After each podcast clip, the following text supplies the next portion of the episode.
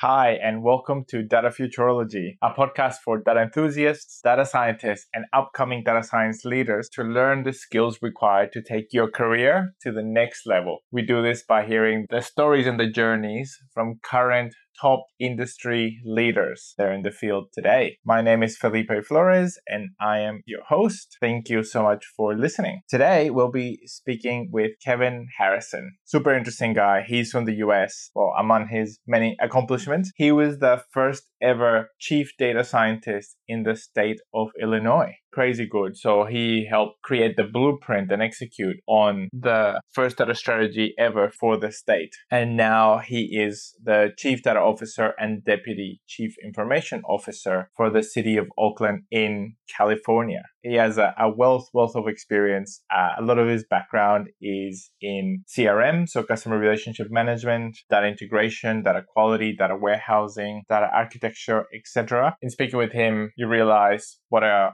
great leader he is and how he's able to collaborate really well within tough government organizations. And also thought, how cool is it that states and even cities now have chief data officers. Also, something that's happening in Australia. So, really, really cool. I hope you enjoyed the episode. Stick around to the end to hear from a couple of sponsors, show them some love. I hope that you are having a fantastic week. And here is the episode with Kevin Harrison. Thanks a lot. Hi, this is Felipe Flores, and today I'm speaking with Kevin Harrison. How are you doing? I'm doing great. Thank you so much for making the time. I'm very, very excited to be speaking with you. Thank you very much for that. At the beginning, I would like to ask you if you can give us a bit about your background, your professional background. What's been your trajectory so far? Yeah, so kind of can go through my resume a little bit. I took a few years off from school and, and, went back to school, and this was a career change. I'd started out in the bicycle industry, went back to school, got my degree, and went to work for Hitachi America Limited as a uh, developer in their new college graduate program. From there, I moved to a consulting firm. It was a boutique, small consulting firm. I was employee number 15, and I stayed there 10 years. And when we left, we had over 100 employees. We had opened offices in Europe and in Brazil. What I actually did was I they were um, mainly on the old EDI translators and EDI SAP translators. That was their focus when I started with them. But based on uh, some tools I had used at Hitachi, my first client asked me to work with those tools for them on their uh, data warehousing initiative. I kind of went back to the company with a proposal of the whole second line of business of data integration, data tools around data warehousing and ERP implementations and built out that line of business for them. And working with one of the vendors was sent to Europe for one of their clients as a third party consultant, went back to the, the small company and said, Hey guys, not only do I want to uh, build out a whole new line of business, but I see a need and I see resources. Let's write a business plan to open the European office. So we did that. I started that until another partner of that firm came over and took over our European office. So with that company, I was became their seventh partner. I was the one and only partner that was not a founding partner. So I'd earned my um, partnership through work and growth when I left them, I worked for a few different uh, software vendors, Talend, Informatica, ETI, which are all you know, in the data integration, data management space, you know, that was also the time where data quality tools were no longer $250,000 entry point, but now we're at a point where a lot of our clients could afford to start cleaning their own data and bringing that in house. So that's mm. kind of how I grew into or learned about data quality from the beginning. So everything I've done, it feels like I've been there growing. So I have a very large historical perspective. And I also worked for a uh, company in, in San Francisco that was in the financial services industry. And then I made my way into the public sector. So, I mean, I know in prep we had talked about, well, talk about your industries. And I'll tell you from the consulting firm, I was with manufacturers, I was with distributors, but also a lot in the uh, financial services vertical with uh, insurance companies and banks, and then of course uh, which is a helps create payment engine for um, brokerage houses. What ended up happening was, and this is also true is almost throughout my career, every job I've gotten has been because of someone I either worked with or for previously and they've reached out to get me. So my old COO from ETI had told me about a job with the state of Illinois and I applied. And so then I can add public sector to the list of verticals I've been in. So my background is varied and it's you hate to say a, a, jack of all trades master of none but i think the qualities that people like working with me and like being on teams with me apply across all verticals and all types of industries Exactly right. Your diverse background is extremely interesting. We will definitely dive into some of the lessons that you learned from all those different varied experiences. I think that is fantastic. But also the fact that people just want to keep working with you. That is great. Yeah, it really is. So before we dive into some of the stages in your career and talk about the specifics, before that, I'd like to ask you, what was it about data that grabbed you and pulled you in and interested you so much? And at what point did that happen for you? Honestly, that happened early on at Hitachi. I had worked hard and earned the trust of my manager, and they were going through an SAP implementation and had, had purchased an ETL tool. And this was a key initiative of the company. And I had been there less than a year, but long enough to have earned his respect. And he suggested that I be one of the first people trained in managing this tool, especially back then. But as always, when you're bringing in a tool to do what people want to do themselves and program themselves, there's a lot of resistance. And I was talking to the CIO, or I believe his title was Director of MIS at the time, but equivalent position came to me and said, Kevin, you have to realize in IT is it's not about programming. In the future, it's all going to be about the data and the people who learn the data are going to be the ones with the knowledge in the company. So it was really a forward, you talk about 95, 96. This was really a forward thinking person. And I listened to him, made that my mantra for a while and it stayed well for me definitely forward thinking and what fantastic advice to get early on in your career. That is great. So then you're cutting your teeth in doing data warehousing type work how do you see the evolution of the data warehousing space throughout your career? What do you think about all the changes that have happened? Well, I think what's happened is I'll say the data approach has matured. BI work, business intelligence work is understood, but as technologies come out, we widen what we can do with data. And now the BI has a very big need, especially as far as descriptive analytics, but it's no longer the end all There's no enterprise data warehouse that's going to solve all your company's data problems. They're going to do a lot of work to help you understand what's going on in your company with descriptive analytics. But then as you've moved on and now you have data cleansing tools, now you have master data management, the next logical step is how do we do the prescriptive analytics? How do we categorize? How do we make decisions in advance and that's to me where data science comes to play. How do we model that? How do we learn new trends as they're happening? How do we see the new trends as they're happening rather than waiting until we get a snapshot and enough data to say this happened? And how do we make choices on the best decisions or the best path? You know, whether you're a product company or whether you're dealing with human resources, what sort of courses might benefit this employee or this person if you're dealing with products? Where is the market going? What are our customers migrating to before we have to wait to see it a year down the road. Ah, that's so interesting. I can completely relate because in, in my case, I started my career on the data warehousing side as well. And at the very beginning, for years, I worked with small and medium businesses where I was building the database, building the reports and doing some analysis on top of that. But then when I started working with large corporations, it was all about data warehousing. And as you said, the descriptive analytics to show what's happened in the business. How many of these products did we sell? And all the traditionally seen as backward looking BI and reporting dashboards and visualizations, but all about what's happened. And I'm interested to get your views as you're saying that then it's moved into what a lot of people call the diagnostic analytics, which is a bit more investigation to say, why did this happen? And then onto the predictive analytics in terms of what will happen and moving on to the prescriptive analytics of how can we make it happen into the, the optimization and looking forward? Do you think that we're asking the right questions from our data? And as an industry what are your views in terms of the maturity of organizations in their ability to make use of their data?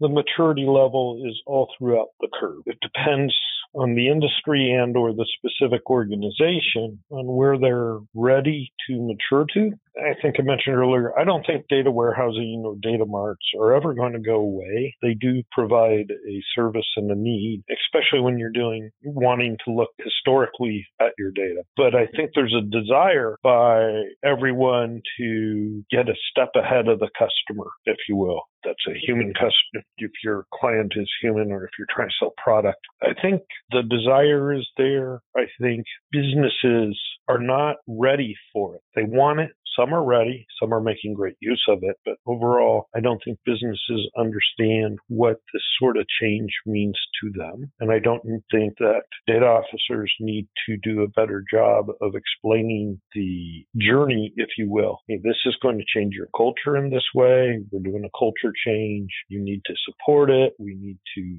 sell it more than hammer it down people's throats. And we need to work to mature the workforce to be ready. I think everything around this part in data is a culture change. So having more forward thinking senior management is extremely helpful. And in your case, you have so much experience since your consulting days onwards in, in helping organizations mature their data capabilities. What are some of the ways have worked really well for you to help companies advance their data maturity levels and data capabilities? So I think you find senior managers who can envision the future state and are willing to work with you on smaller projects to advance it incrementally. As the data practice if you will, begins to gain successes, then we can get larger projects. But I think initially you need to find the willing senior executive and then look at their uh, wish list projects that are small enough to make an impact and that impact has to be measurable. That may not be millions of dollars, but if we can say we cut a process down by 50%, even though it's a small process, then you can show the benefits and start getting some wins because that will build your credibility with that throughout the organization. That also helps you in everything you do. Starting small because it helps you learn that organization better too and your team learn the organization so that you can work. You don't make mistakes on big projects that you might make on little ones. No one will notice the mistakes on the little projects. It's true. And I love that, that you said that the start small, prove the value. That is such a great approach. How do you pick the problems to tackle and prioritize projects? How do you do that? So I do a couple things. I'm going to be working with different senior leaders and I find the ones that want to make a difference, want to make a change, or they have a vision of what the outcome to be. And uh, I work with them on what their projects are to help find one that's achievable in a short amount of time. So it's, it's kind of a negotiation, but you go find a friend and then you negotiate yes. with the friend to something that you know you can succeed on. Uh, yes, that makes total sense because then you're building and developing a relationship of trust both ways where you'll be guiding them on the data side and they'll be guiding you on the business side in terms of their, their needs and their requirements. And how does that relationship evolve over time from the small projects at the beginning and what does it look like later on? Well, I think that is, a, I think the growth with, say, that one senior leader is just natural. It's like, okay, now we've proven something. You've worked with us. Hopefully it's been a, a good relationship. So let's tackle the next problem. But more importantly, what I'm doing is showing success to that person's peers. So that allows me to go back. There are sometimes you get a manager and says, yeah, this is what I want you don't understand the process and you don't understand the commitment I'm asking from you. And you're really telling me the end state, but I need your support throughout all the phases. And then you can go back and say, okay, now you see how we did it here. This is what I need from you. You can't be skipping these steps. We have to do a kickoff. We have to talk about what the end state is. We have to have change management. We have to tell people what their jobs might look like in the future and no, we aren't taking your job away. We're just modifying how you do it from day to day. We're saving you time here so you can spend more time there. That sort of discussions. And to what degree do you think the chief data officer should get involved in the change management discussion and those types of discussions in terms of dealing with the overall organization and the staff that's going through the changes? On the initial projects, quite a bit because we're proving ourselves out. So our team is small as it is, and that's going to be our most important project. So I, th- I, think initially we need to make sure that my team and the business unit are working hand in hand and that we are watching and working together. Am I creating the definition of the uh, change or the job today versus tomorrow? No. But am I making, working with the business owner to make sure that's being communicated so that my team can work freely and comfortably? And honestly, yeah, quite a bit. I think as the team gets bigger, then you pull back and you have more more defined change management role within the team and better understanding within the organization of what the uh, customers need to come to the table with up front.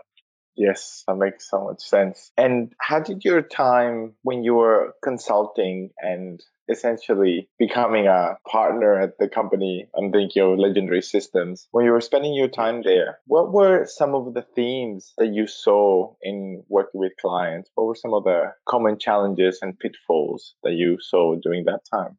So I guess, especially back then, it was the resistance to change. Those were the biggest, yes, the lessons learned was how to promote change and change an approach and deal with the culture change because you're going into an IT organization that's filled with developers who want to hand code everything, who believe that their code is far superior than a tool set. And you're trying to bring in a tool to do what people believe no tool could do their job. So that, of course, is a is a, a humongous culture change, and I think that is where I really learned how to approach people. That yes, there's a change coming, and yes, it's going to directly affect you because your manager said so. Isn't going to get the change made. How to work with people and, and convince them that it's not a bad thing. We aren't putting you out of a job. We're going to train you on the tool. How do you work with the tool, and what are the benefits to you and your career? career in using the tool versus doing it the old way. Interesting. And how do you go about doing that? Do you start with one on ones with some of the senior people or do you go broad base early on? What is your process to communicate the changes coming and get people involved? I think it's early on is to try and lay out a vision and then try and boil that down to an individual and allow one on one with the people that you are working with to talk it out and understand what that means. I think the biggest thing here is be honest. Don't try and hem and haw or sugarcoat or just be honest. This is what's going to happen, but you don't have to put it in a negative way or uh, this way or else type way. So to give you an example, one of the software companies I was working with and, and we were going through a sales cycle and we had a proof of concept and um, was working with this uh, older gentleman, younger then than I am now, but at the time he was significantly uh, had more years on the job than I did. He was talking about tools. This is stupid. We should just do it ourselves. We just had this honest conversation about, well, you can look at the tools from five years ago to the tools today, and they're getting better. And at some point, tools are going to be doing the data integration work and the ETL work. And at some point, you're going to have to learn to use one. And, and so we had that conversation. At the end of the day, at the end of the proof of concept, we're trying to close the deal. And this guy had been, I'll say, relatively negative about everything, kind of a negative personality. But he was also a very trusted source to the senior manager who was running the procurement. And he looked at this gentleman and said, What do you think? And his response was, I don't know. And it wasn't, I don't know, like negative, bad thing. It was, he truly didn't know. Oh. And we closed the deal and the senior manager came to me and he said, you know what closed the deal?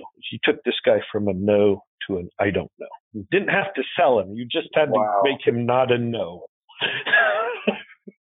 That is so unexpected because generally in those situations, when you get an I don't know, as on the recipient of that I don't know, you think the worst, right?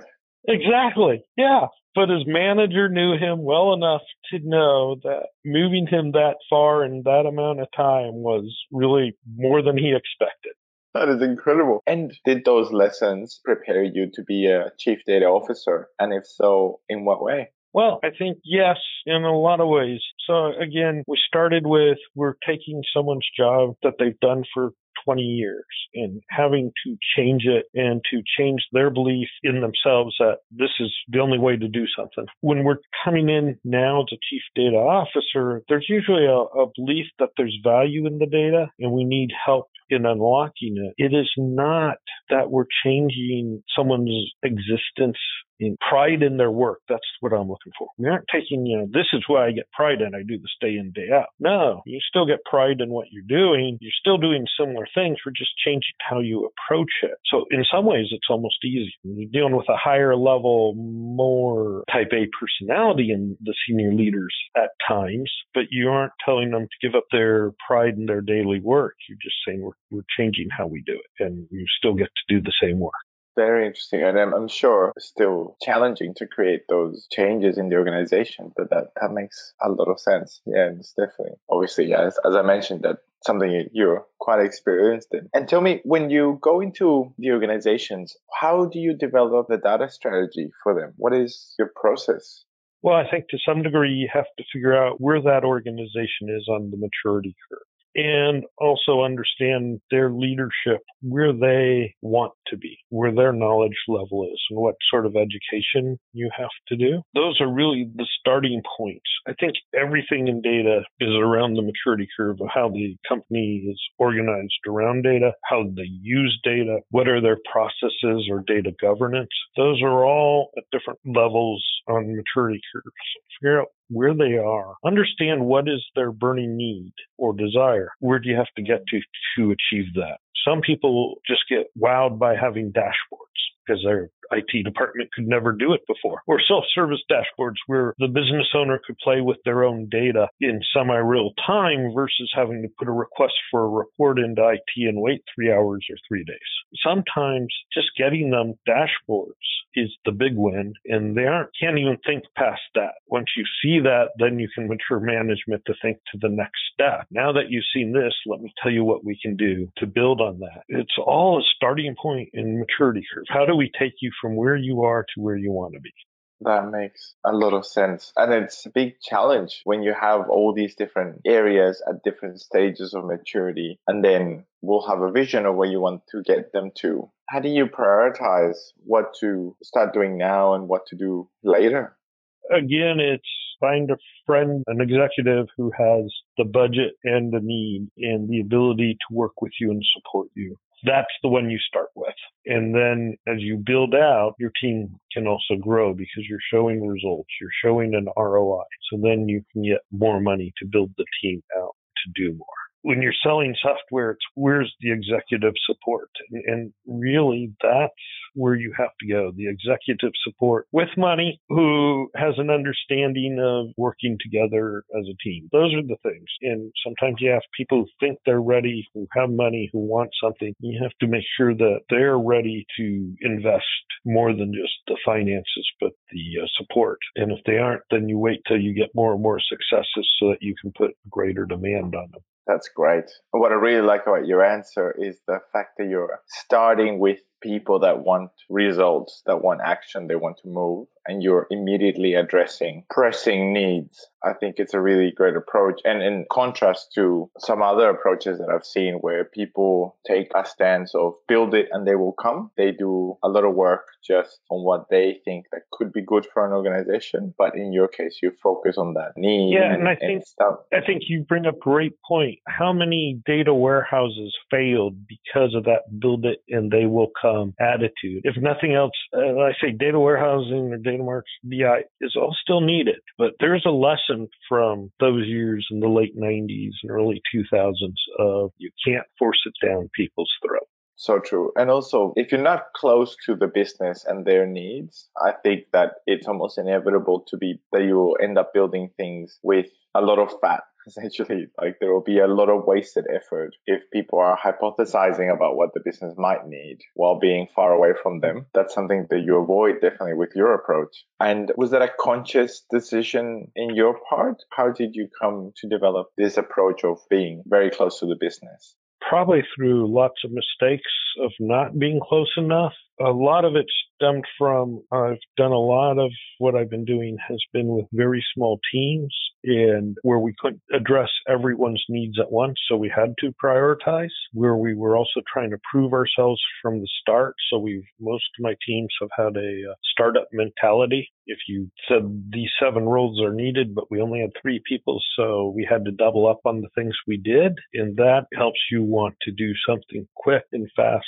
to start making an impression, to start helping fill in the team, to start and to do things that you're capable of doing. I mean, no one wants a three person team working for three years in the back room without anything coming out to show. So I think that's really, I've watched too many waterfall big bang projects fail at the end. And I've always adopted the theory that if we fail, we big bangs make too much noise when they fail. We want something nice and quiet if it fails. That is great so concise in terms of the and, and capturing the right thinking. That was fantastic. Definitely, it's about yeah the small projects deliver value, small increments, and as you say, if it fails, no problems, low stakes. And in the conversation before, you mentioned that data governance was a, an important part of a good strategy. What are your views on data governance, and how do you approach it? I approach it much the way I do building a team or anything. We start with generally there's none or very little. And so you build just enough for the project you're working but you try to put it together so that it's managed not just by your team. It has to include the business, but by small, flexible teams so that it can change and grow and we can add to the governance when we get a second project without, you don't want data governance by project. You need enterprise data governance. So let's build the data governance that we need for the simple project. Let's leave it open and let's have a process or a team in place that includes the business so that on the second project, maybe your first project's for HR and you need governance around how you deal with employee. The second project might be around sales to customers. So you then need to add something about products and you may have a, you still can reuse a lot of what you've done on governance and defining a person, but that person is going to look a little different if they're a customer versus an employee. So how do we mold those two together? And then we can start adding more and more on each project. One of the biggest problems I see in data governance is, again, this is educating the customer or the enterprise in that businesses have heard the term. They understand that data governance may or may not affect security. I mean, it really should be security is a big reason, security and privacy for doing data governance. But they believe the, the senior, a lot of businesses believe data governance is a project. So here, data officer, here's some money for the project. Now go in the back room and give us a white paper on data governance. That to me is not data governance. The business has to be the same people you're working with on these projects have to agree on what elements mean, how they can be shared or not shared, what defines a person or a product, all those sorts of things. It is not a project. It is an ongoing process. And I think that's where a lot of companies might lose their way that they approach it as a once off exercise when it's actually, as you said, a process that is an ongoing concern that needs to be kept alive. Otherwise, when you need to access data, you might be looking for the data owners and you realize that they've all moved roles or moved on from the company and that it just hasn't been looked at. The data governance side hasn't been updated or looked at since the project was first done. Right. Or it's stale or a million, you don't even know who is the true source of record for a given piece of data. You know, yes. you have duplicated systems, who's sharing it with who, but who has the true source of record. Correct. Have you had cases where you found organizations in that state where the data governance has been not kept up to date and, and maybe ignored a little bit for some time? And then you came in to help them with that? What I find in those cases generally was that data governance was done with respect to a specific project. When the project went live and into maintenance, or got canceled or however it morphed out of the development phase because then data governance was just dropped. No one paid attention and it was always done at a project level. And so that's one thing, you know, I say I want to build project by project just enough that's needed, but I want to do it on an enterprise scale. That is very interesting. So, what type of overheads does that approach put on the project teams? Not too much initially. I think the biggest thing is to get buy in. Who are the decision makers? So, the project team from the technical side is really just capturing and making suggestions on the governance, but we try to push that back to the customer who is the uh, owner of the data or the custodian of the data. They might have a little bit, but it's ongoing. So it's not, I'm trying to say it's a, it's a little bit of the tax, but it's not long term. That makes yes. sense? Yeah, it definitely does because you are looking for that incremental need, the requirement of each project. And then how do you string together the increases in data governance from project to project? Do you have the same people well, working on it or people, similar people reviewing it? What's your approach?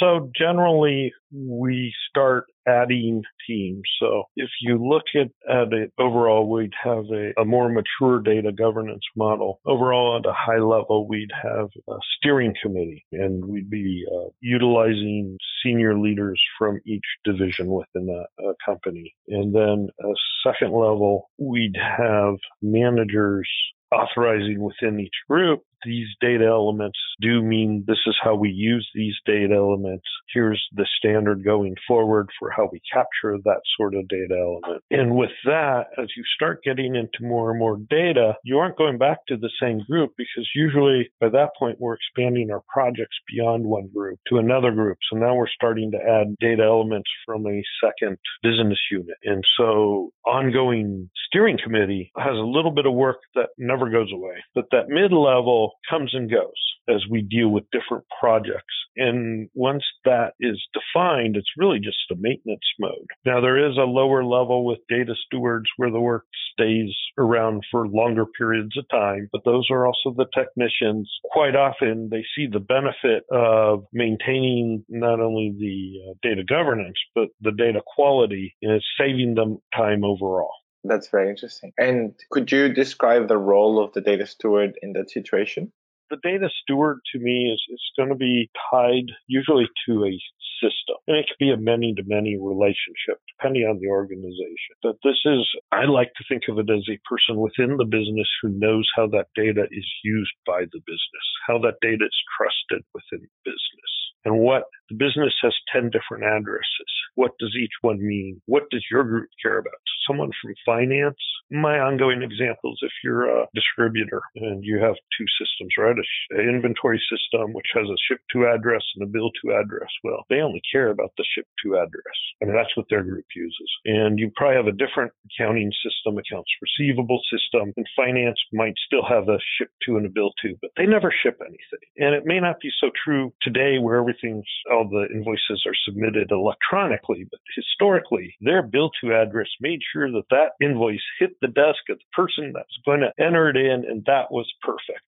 So understanding not just some of that is understanding the best system of record for those two different addresses, but understanding how your group uses that data too, or doesn't, and who trusts it. Yes. And then they become almost like a guide in the world of data to take people where they need to go and what to focus on. That's really good. I wanted to ask you, what are your views on data monetization? Obviously, there's a lot of, one of the big trends at the moment is, is around getting other types of value from data, being able to sell the data or productize it in some way. What do you think about that side?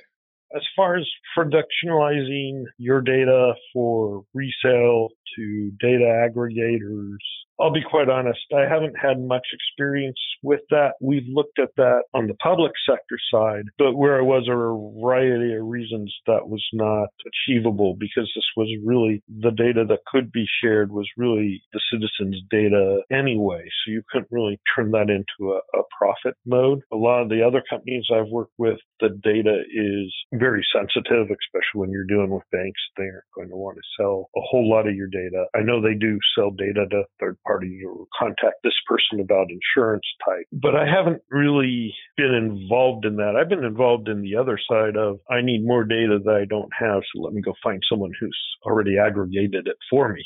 And how has that been? Have you found it a easy, difficult process? And uh, what's been your experience so far?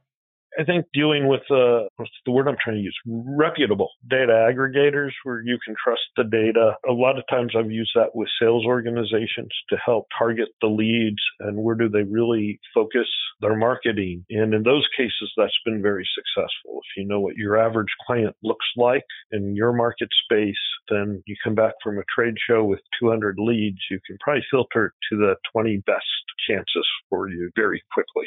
And tell me, what were some of the challenges that you found when moving from industry to industry or sector to sector, either as a consultant or a technology vendor, and then obviously moving into public office? What were the challenges that you find moving between sectors and how did you tackle them? I think the biggest one is you don't know our data.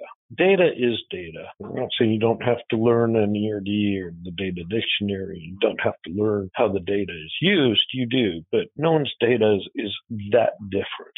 But I always look at that as a pride in, in their company. Their office has special data. And so you can't really just come out and say data is data, but you can um, start working with it and start showing people that you do know how to manipulate the data fairly quickly. You can find things in the data to ask them about. So you never challenge our team is different or our data is different. You just have to be confident in your ability to deal with data and then approach it much softer to come ask questions and show things that you found in the data. Very true. That's really good, actually. And was there any differences in how you structure your team or organize your team between working in consulting, in technology vendors, and in public office? Not so much. And most of these are projects we're going to have, uh, you know, again, everything starts off from the startup mentality. We all do wear five hats and then four and three and two. But even so, you have different roles that are needed in at different points, right? So when you're doing a data warehouse, the first thing you need to do is do some analysis. You need to come up with a logical data model, physical data model, ETL, QA, the front end piece. And at different phases, you needed one ETL person to kind of architect a generic standard data flow. But as you got to, hey, here's the first draft of the physical model, we might need 10 ETL people. And then as you're going through QA, you might need two or three. So there's a lot of understanding people's roles and matrixing the role across the different projects. And that's true whether you're in consulting, moving them from account to account, or whether you're working in an enterprise with one team of employees. You're really doing the same thing. You're doing a matrixed approach and understanding the role that the different resources. And sometimes it's the same resource, but he took off his ETL hat and put on his front end developer hat. And do you find that people were easy or were able to adapt to that easily, or did you have to guide them through it? I'm going to say a little of both. So when they came onto my team, we were always that way and that people kind of adapted because that was our culture. Other times, other places that I've been where I'm, I'm working with employees either as I'm a consultant or I'm working with in-house people who've been there longer might be a little bit more rigid because I haven't really dealt with that ongoing culture. That's very interesting. And how did you get them to accept or buy into the culture for the people that were more rigid or more resistant to it? I think again, it's having the, they may be hard conversations to have, the honest conversation without being confrontational and without trying to say, you will do this or you have to do this, but just having the, this is what is needed for us to be successful. And this is, we need you to help us type approach. That's really great. So now I'd like to take a step back and ask you, I guess, some more high level questions around your views and advice for the listeners. The first one is what do you see or what do you think makes a great data scientist? Someone who is not overconfident in their work, someone who's really willing to circle back either because and accept that an original assumption was wrong, someone to really look at the work, someone to say, does this make sense? So in data science, a big iterative loop. Sometimes your assumptions are wrong. Sometimes your implementation is wrong, but you need someone who is so confident in their abilities that they don't take a hard look at the outcomes. That is so true. And what do you think makes a great data science leader? The ability to mentor others. So, how do we bring up other data scientists? How do we bring the business along? And a lot of that is teaching, but I don't want professor because you're dealing with professionals and they already know their job and are probably quite good at it. So, I don't want a teacher, but I do want a mentor. You get that distinguish that, you know, I'm trying to say, you get the difference between the two. Yes. So you see a mentor, somebody, or do you see a mentor as somebody who's more guiding people through the journey as opposed to a professor who's more, I guess, broadcasting and lecturing? Yeah, the lecturing, the broadcasting. But the mentors maybe sits one day one on one and then slowly works their way out away from that person as the person gets better to the point where the person who's been mentored knows how to call the mentor when they have a question or need advice and they feel comfortable doing so versus the assignment from the textbook and the lecture on the chalkboard and the, this is how it has to happen. That's really good and important for leaders. Completely agree. I was about ready to just add on to most of these people have graduated from universities and they're professionals, so they don't need to be treated like children anymore. They don't appreciate it if they are. Very true. Very important to keep in mind. And what do you see as the current challenges in the industry? I'm not sure if I want to say they're challenges. What's happening right now, as has happened throughout data, right, is we, we get something, we get a new approach. It's all custom, it's all hand built, and then people build products to do that. And I think with some of these clustering algorithms are now you don't need a data scientist for if you can use a variety of data management tools that will implement those algorithms for you. So I think where we're going right now is you know, there's still a shortage of data scientists, but their roles are going to get pushed as uh, products hit the market more and more to do some of the work they've been doing. And I think that's going to force them to be less technical and more business. Going back to how I started my career as an ETL person.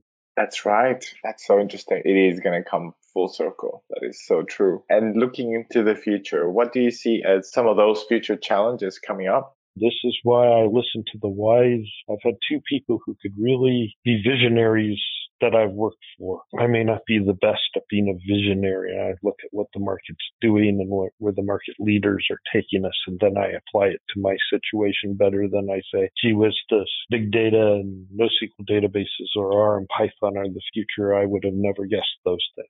I picked on them pretty early when they came out, but I'm not sure what's next yeah, there is so much happening and it's so quickly. It's definitely, definitely a tough one. Completely agree. And this has been so great. It's so interesting, valuable. I only have one last question for you. And that is, I would like to ask you for a takeaway or a piece of advice that you would like to leave the listeners with. What, what would that be? So I think the biggest thing I've learned is to really work hard. That is something that's helped me even when I've been struggling, even as a consultant struggling on accounts, people see me working hard and be willing to help me because I wasn't trying to put my work on others. And I think in everything, if you're working hard, people are much more willing to help you. The second thing is let people help you. And the third and most important thing is I've had two bosses tell me this, and again, all my career I get rehired by the same group. Two bosses said the thing that they made them trust me the most was whenever I made a mistake, I admitted it and then worked hard to fix it right away. Never said not me, never said him, never said this or that. Oops, and I'm on it. People don't try to screw up. They don't try to sabotage the project. People make mistakes. So get past the political and the finger pointing just say oops and fix it and everyone will respect that. Excellent advice. And what a fantastic note to end on. Kevin, thank you so much for your time and for sharing your learnings, your journey, your wisdom. It's been absolutely fantastic. Thanks again. Thank you, Felipe. I look forward to talking to you later. Same here. Thank you so much. Take care, and uh, I will be in touch soon. Thank you very much. Bye.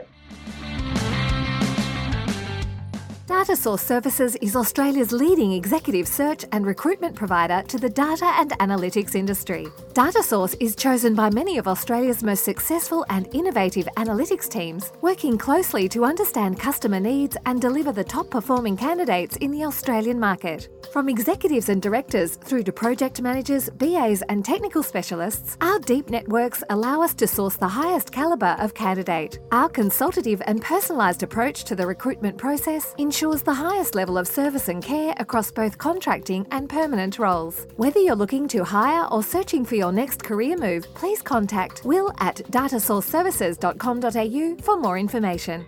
Exciting news, listeners. University of New South Wales has launched a new Master of Data Science and it's 100% online. They have designed this program to deliver the skills that are in the highest demand and most difficult to find. It covers the advanced stats, programming, machine learning, and strategy areas you need to be able to call yourself a true data scientist. To find out more, visit studyonline.unsw.edu.au. That brings this episode to conclusion. Thank you so much for listening. Please find us on datafuturology.com or on Facebook, Twitter, LinkedIn, or Instagram as datafuturology. Also, go to datafuturology.com forward slash podcast to find the show notes for this and any other episodes. If you like this episode, it would mean a lot to us if you could leave us a review wherever you listen to our podcast. I hope you enjoyed this episode and that it was helpful and valuable for you. Thanks again, and see you next time.